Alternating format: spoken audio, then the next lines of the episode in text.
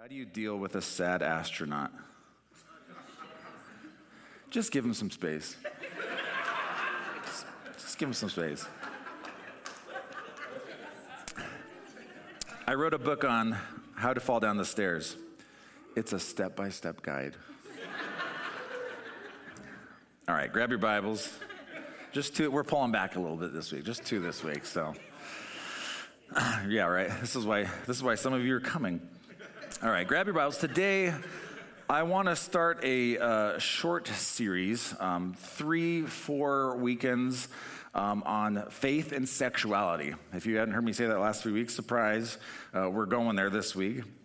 Um, I feel like the Lord has just been prompting me over the last few weeks to like, hey, I want you to talk to the church about this, and I'm like, I don't want to, and He says, do it anyway. So, but He's Lord, and He's leading this church. So. Um, I want to mention this. Um, we have a next Sunday is uh, July 4th weekend, and we're going to have one family service at 10 a.m. Did it say that in the announcements? Yeah. I wasn't really paying attention. Okay. Um, I was talking. I was talking to someone. Give me a break. yeah. For, thank you, Adam. I mean, to be fair, I did decide that we were going to do one service, so I knew that we were.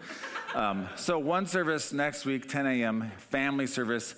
I just want to say we will not be talking about this next Sunday, so don't don't be like, you know, don't be afraid to bring your, your kids in service here. Okay, so we'll skip a week and we'll get back on this series. Okay, so faith and sexuality. Uh, before we get into the the message, I want to say what this series, my goal of this series what I intend for it to be and for what it not to be, what it is and what it is not. Let me, let me give you a couple things of what this is not. Um, number one, this is not sex education. That's for another time or space, and I, that's, not, that's not worth my time. Um, that's not my interest. Hey, I'm going to tie my shoes. Is that okay with you guys? All right. This has never happened before. But I don't want to trip up here. Yeah, thank you. Okay. Okay, number one, it's not sex education. Number two, this is not a series on how to have a good sex life with your spouse. So I'm not going to talk about how to spice things up uh, in your in your marriage. Um, here's why. This is a weekend service. We have many married people, many non-married people, all ages in this room, and so that's not really um, a good. We would be excluding a, a big uh, group of the in, in this in this room right now. So a topic like that is certainly important. Um, but that's best at like a marriage conference, or if we did a marriage night, then we would want to maybe take a night and talk about something like that. There are Christian books, there are things out there that address that subject. It's a very important subject. Um, when my wife and I, when we do premarital counseling, when someone's getting married, um, they say that there's, there's three main things that cause problems within marriage um, sex, finances, and communication. And so if you can really, you know, talk about each of those three subjects, um, you, you, you mitigate a lot of problems. You can help mitigate a lot of problems that can happen in marriage. And so we always, when we do uh, premaritals, we always take one session and we just talk about sex. Um, so it's important, but that's not. Um, this isn't how to spice up your marital, you know, sex life and um, and the, the, problems that may or may not occur within that. Okay. Um, last thing, this series is not. Um, this series is not meant to be a one size fits all remedy for specific sexual struggles that you might have. There might be some nuggets in here that we can give you, but it's not going to be a remedy of a one size fits all um, remedy for, for struggles that you might have. Um, how many know that every person has a story? and every person is different. And so, oftentimes, blanket statements over certain um, topics aren't necessarily going to lead someone to like absolute liberty in Christ. And so this isn't meant to um, take place of individualized ministry or counseling or inner, inner healing that someone might need uh, concerning this subject, okay? Especially if there has been trauma involved in someone's life. Okay, that's unlikely to happen just like this up here, me speaking. So, um, this is not meant to take place of that. If you need specific ministry, counseling, inner healing um, for, for sexual issues in your life, you need to do that. This isn't going to take place of that, okay? Sound good? What is this series if, if it's not of those things? Um, this series is meant to address a few overarch, overarching um, challenges and errors that um, I see within our culture and sometimes within the church. And so I want to talk about how we respond individually to this and how we, uh, we, we should, and how I want to kind of cast the vision of how we respond corporately as a church. For example, I'll give you one example of what I want to, uh, one of the things I want to talk about. I want to take one week and I want to talk about God's battle plan for you to, um, to be free of pornography. Okay, um, the, there's a rampant availability of pornography in our culture. It was different than when I grew up. Like when I was growing up, you, you know, your friend had a magazine or whatever, and that's you know, your first exposure, whatever. Like, but now it's anyone who has a computer, anyone who has a phone, like you have accessibility to pornography. So you need a game plan. And that certainly, um, that certainly is something that married people can benefit from, or singles can certainly benefit from. So, how do you stay free of that bondage? How can you get free of that bondage? And how can you help your family to stay free? I'm going to talk about that. Uh, I'm going to take a week and talk about that. So, I think that uh, I'm thinking the three things, I'll just give you an overview of the series. I, am going to take one week, talk about um, how to be free of pornography in your home. I do want to take one week and I want to specifically talk about people who struggle with same sex attraction and how we should respond to that. And last thing I want to talk about is there is a cultural phenomenon that our culture, all of a sudden, in the last five years, is really confused about gender. And um, uh, I want to take a week and just really hone in on that. So, how many think those are those are good things we should talk about because they're in our culture? So, and we'll see. You know, oftentimes I'll start a series, and it's like I got the first two, three messages planned, and then it end, ends up being an eight-week series. So I don't know. Maybe it'll be an eight-week series. Um, we'll see. The title of today's message is called Jesus First. And this is really just an introductory message. I'm not going to get into specifics, um, uh, not very many specifics today. It's Jesus first. No matter who you are or what your background is, we as Christians must understand God's purpose for sexuality. And if we don't start with the lordship of Jesus in our lives, we're likely to get pulled into all kinds of different directions. Um, what's more important? There's faith and sexuality. What's the most important thing? Faith. Okay, your sexuality is not your identity. Your, your identity is in Christ Jesus. And we have to start there. If we start there with the Lordship of Jesus and allow Him to speak to us, then we, um, the, the, we're more likely to end up in the right place. We need Jesus. How many know that Jesus came full of grace, full of truth? How many know we need Jesus' truth? And I don't know about you, but I need Jesus' grace. Amen. And so I want to present this such a way there's grace and truth. I want to present this in that way. But we, Jesus first, is Jesus premier? Um, is he the Lord of your life? And if he's, and perhaps um, we have a tendency as humans uh, to compartmentalize, right? And maybe he's the Lord of your life in one area and not in another. And I want to just encourage you make him the Lord of your life in every area of your life. Give him access to every room of your heart and let him be Lord in every room. But sometimes the way we think or feel are not always the way things are. They're not truth. I'll give you an example of this. If you've ever been hiking uh, in the wilderness and you get lost, and your intuition says, the, my car is that way, the road's that way, right? Your intuition says that. But you pull out your GPS or compass and a map, and that's telling you to go a different direction. How many know that you should rely on the GPS or the compass and map, right?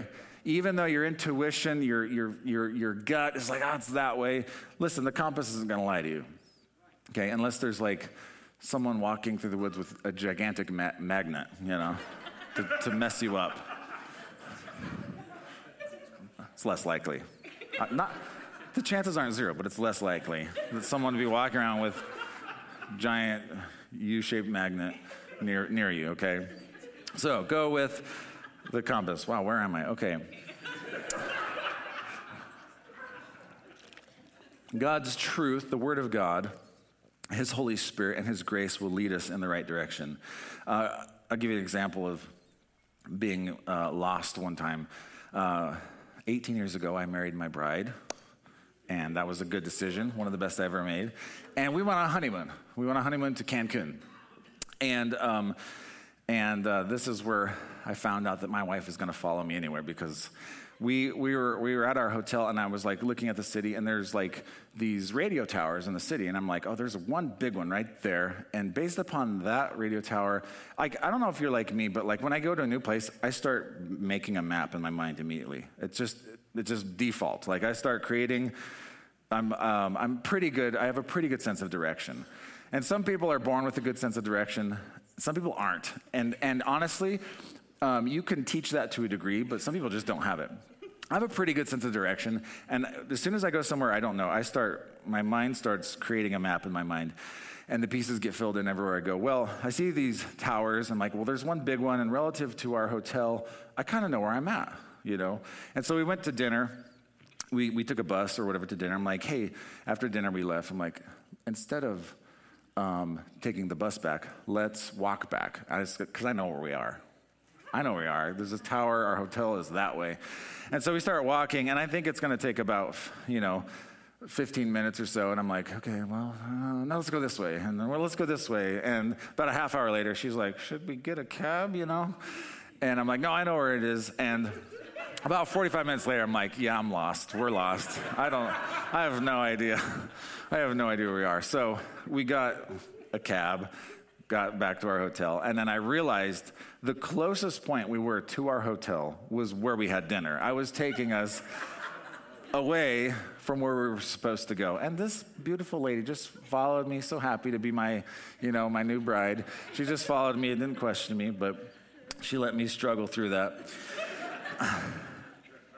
But here's my point. My true north was wrong. My intuition in that respect was wrong. What I felt was wrong. And how many know that what culture is trying to inform us on what is right and wrong? It, the fact that it changes is it should be an indication to you like what people believe now versus what people believed 10 years ago versus what the, the, majority of the population believed in the year 2000 versus 1990 1980 is vastly different in fact you see you see politicians this is the same person who made this public statement in, in, in 1990, and then they're p- completely different in like 2010.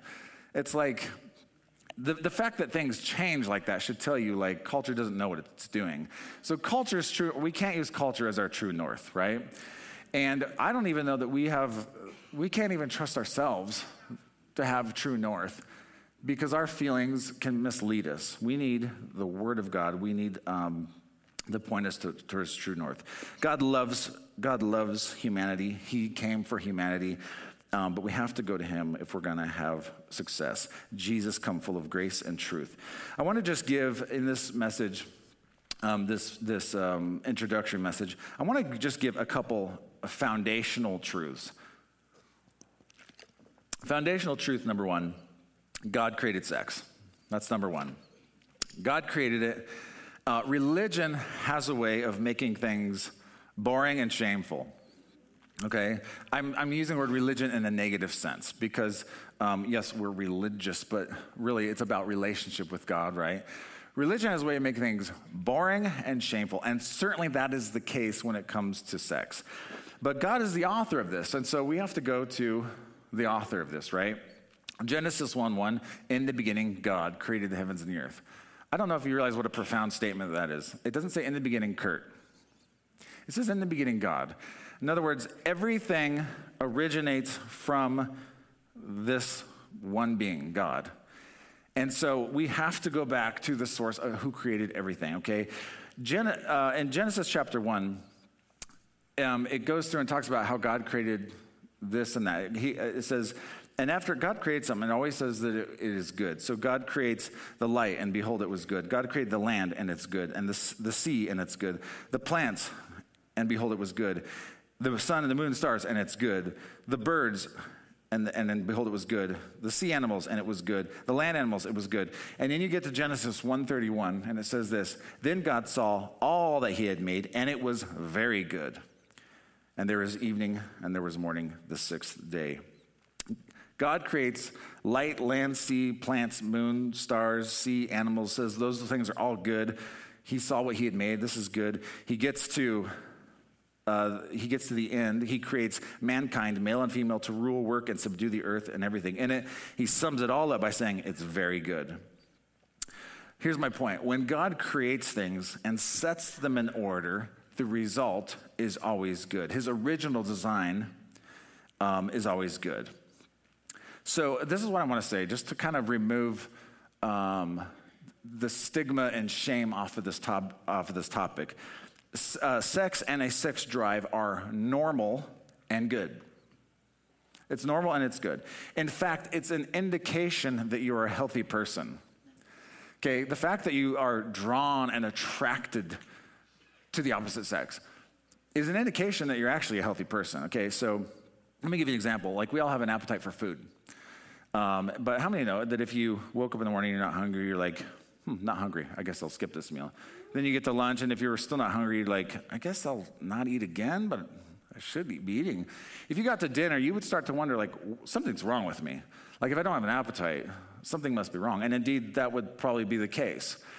Um, but how many know when it comes to a sexual drive, if, if there's zero drive, it's, it's actually an indication that you're a healthy person if there's a drive there.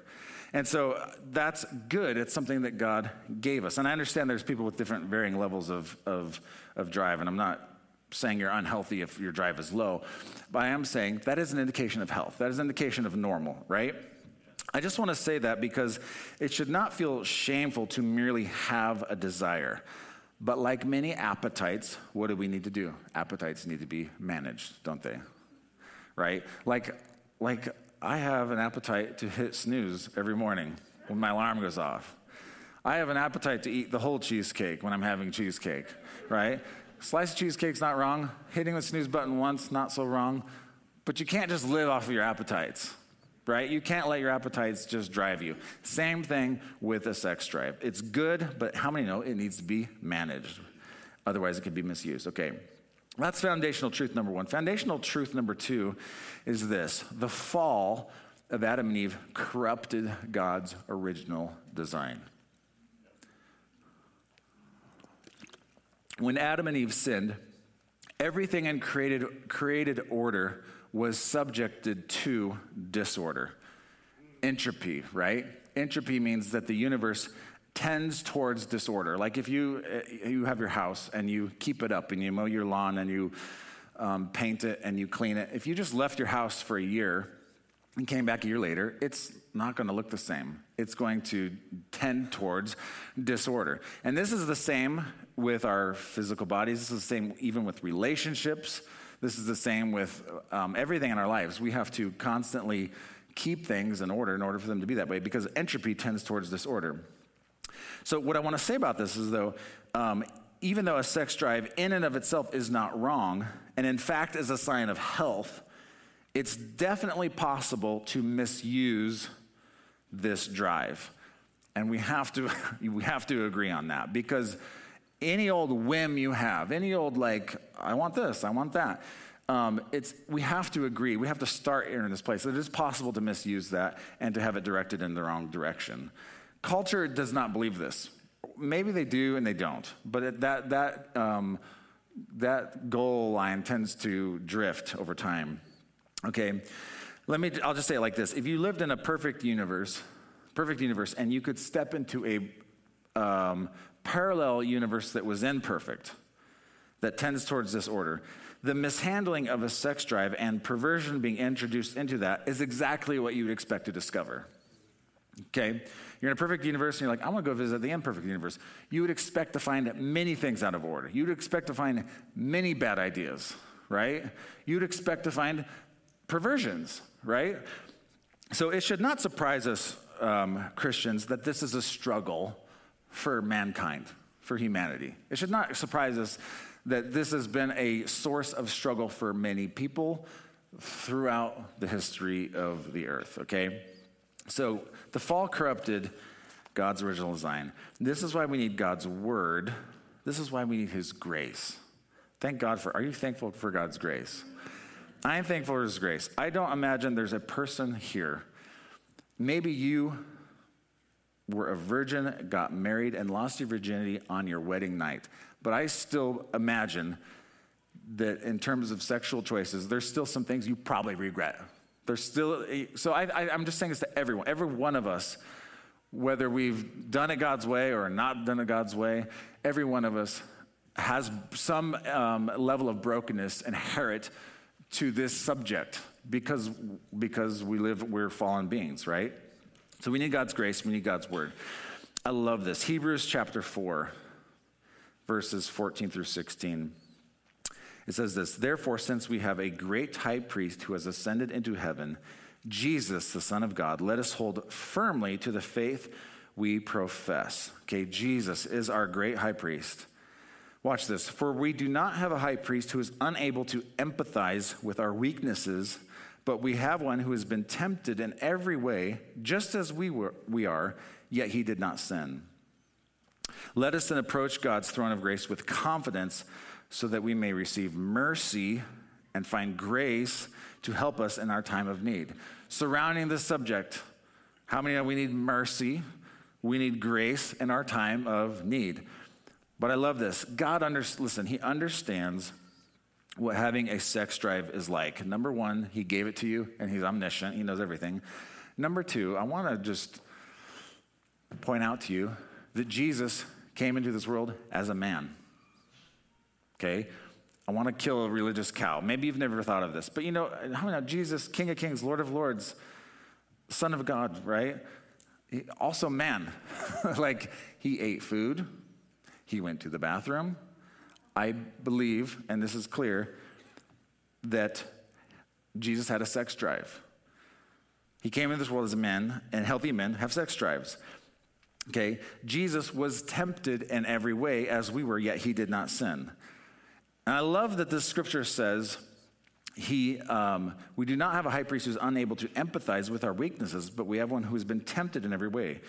Um, notice it says empathize. Some translations um, of this particular verse, um, we're using the NIV, say um, sympathize, but I think empathize is actually a better translation of this word here because it says he was tempted in every way as we are. And how many know the difference between sympathy? Sympathy is like, oh, I feel, I feel sorry for that person, right? That's, oh, I sympathize. Empathy is like, oh, I've gone through what you've gone through. Oh, I know. Like, how many know if you're going through divorce, you, you want to sit down with the, the person who's gone through divorce and, like, you know what I mean? If you've had a pornography struggle, you don't want to hear goody two shoes who's never had a problem. You want to talk to the person who had the addiction themselves, got free of the addiction, and now they can help you on that road, right? That's empathy. That's someone who can empathize with you. Whatever the, the trauma or whatever you've gone through, you want to talk to someone who's gone through the trouble. Listen, Jesus is acquainted with the human struggle. He's acquainted with the human struggle.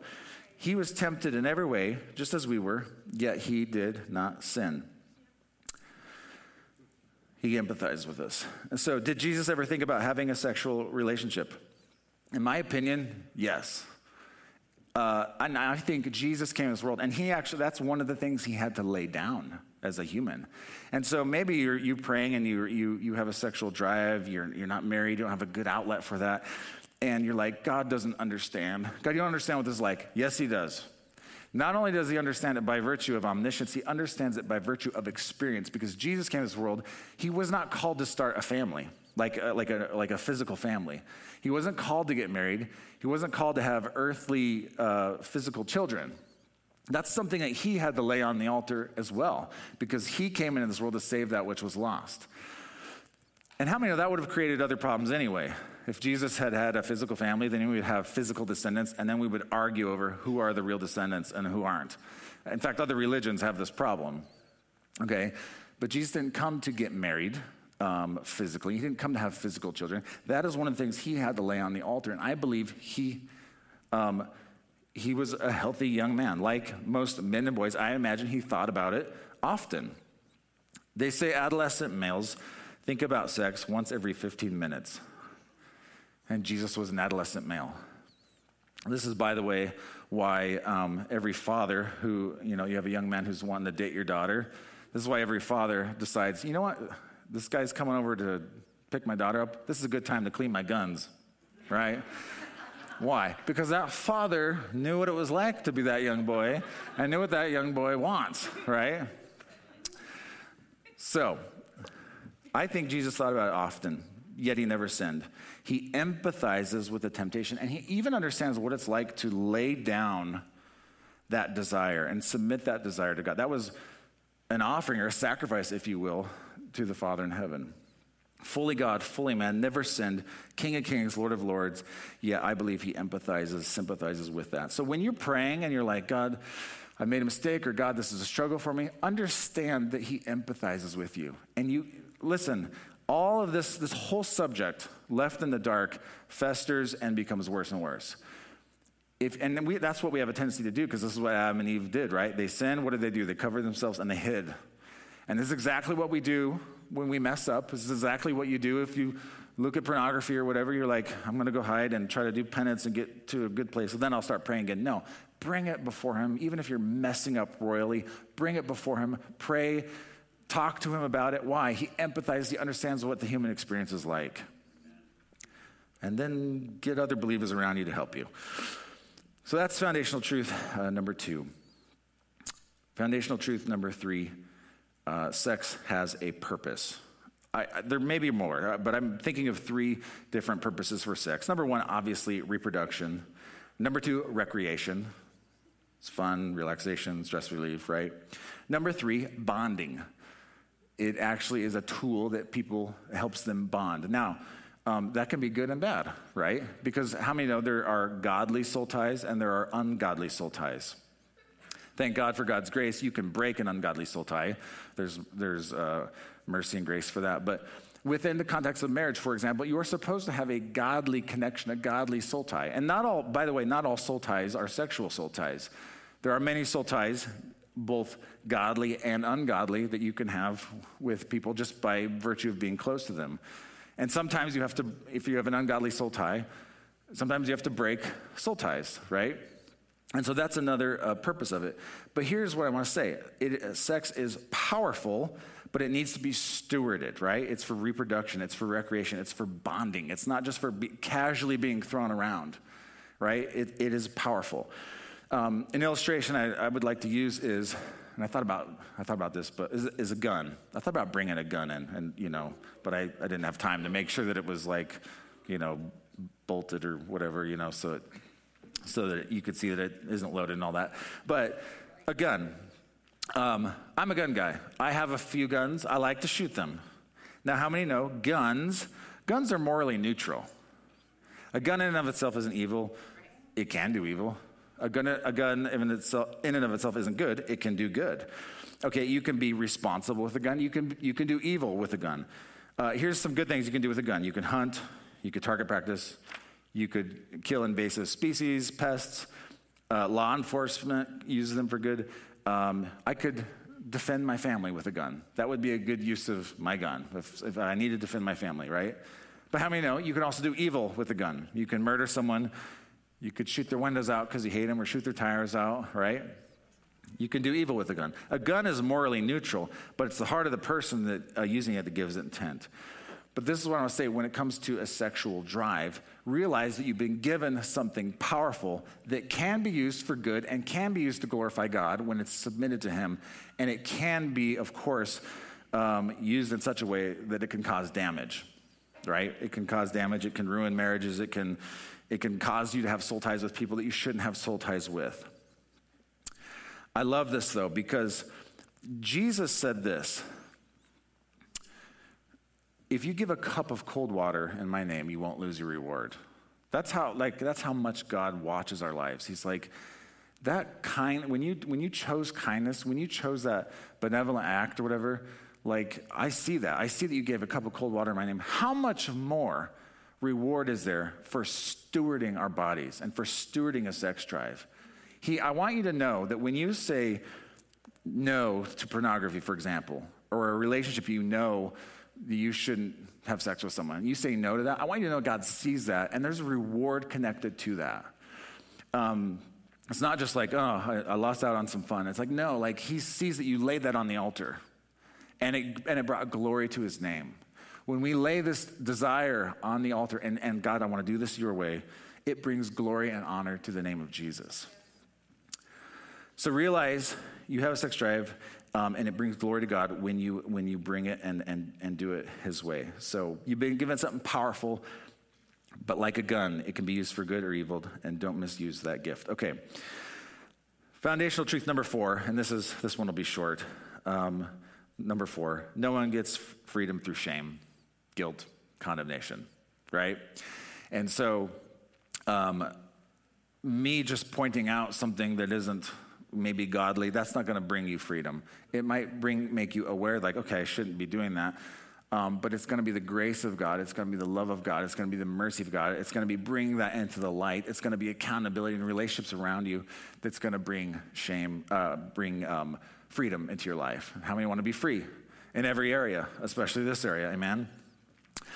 It's now. Why is this important? It says, I, I believe it's in um, uh, Pete, uh, First or Second Peter. It says that the person, um, all sins the person commits are uh, are committed outside of their body, but one who sins um, by sexual immorality sins against their own body. So there's something different about sexual sin than there is about other sins. So um, I might unpack that in the next few weeks here, but we do want to steward this. It is important, and it's, it's not casual, it's not flippant. It is something that um, we have to steward well. God gave you this, it's a gift.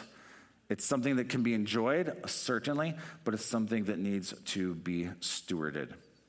No one gets freedom through shame. It is my intent in this series to help people, to not help people through shame, but through truth, the power of the Holy Spirit, and by God's grace.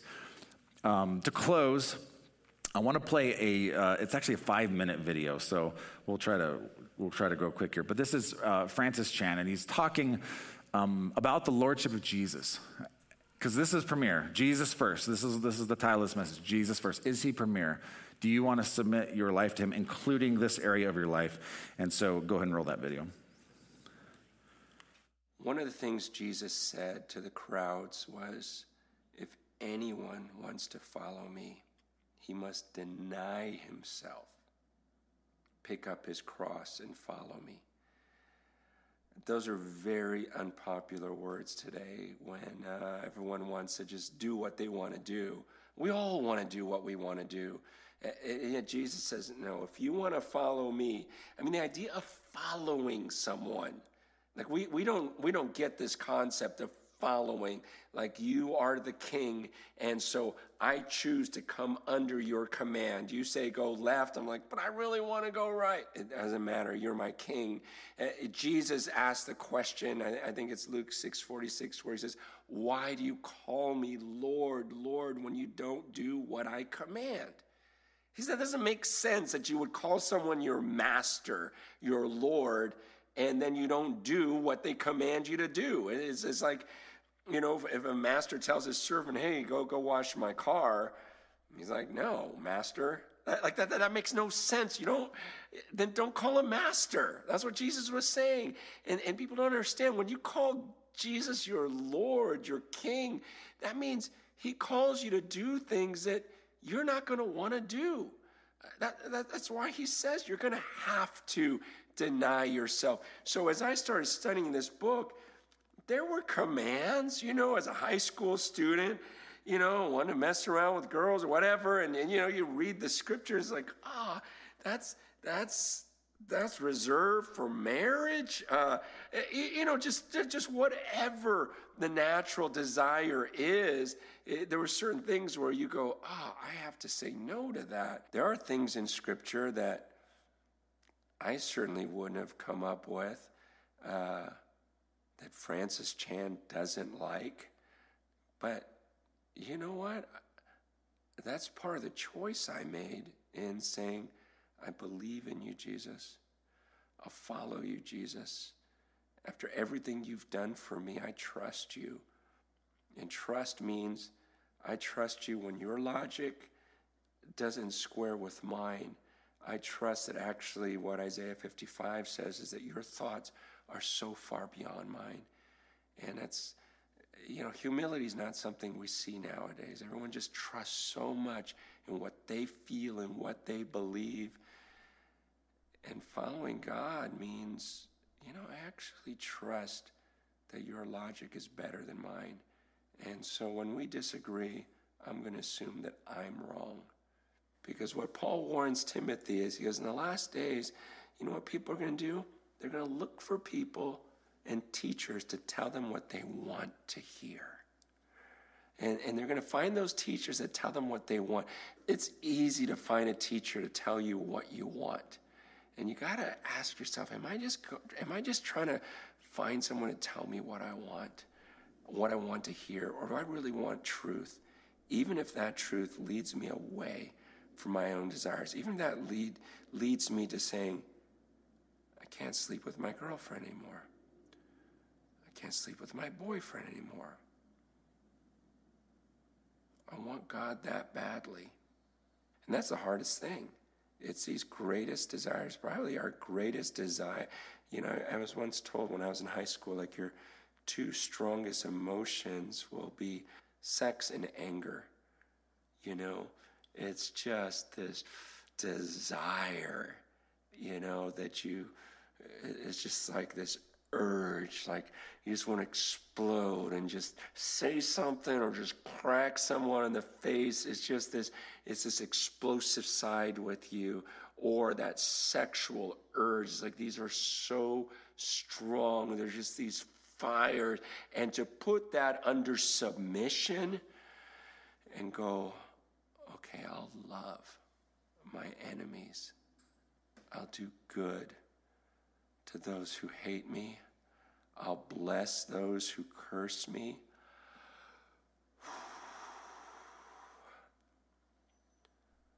Or I'll suppress this urge that I have for this person right now because God, you are my Lord. Those are the times when you find out is he really master?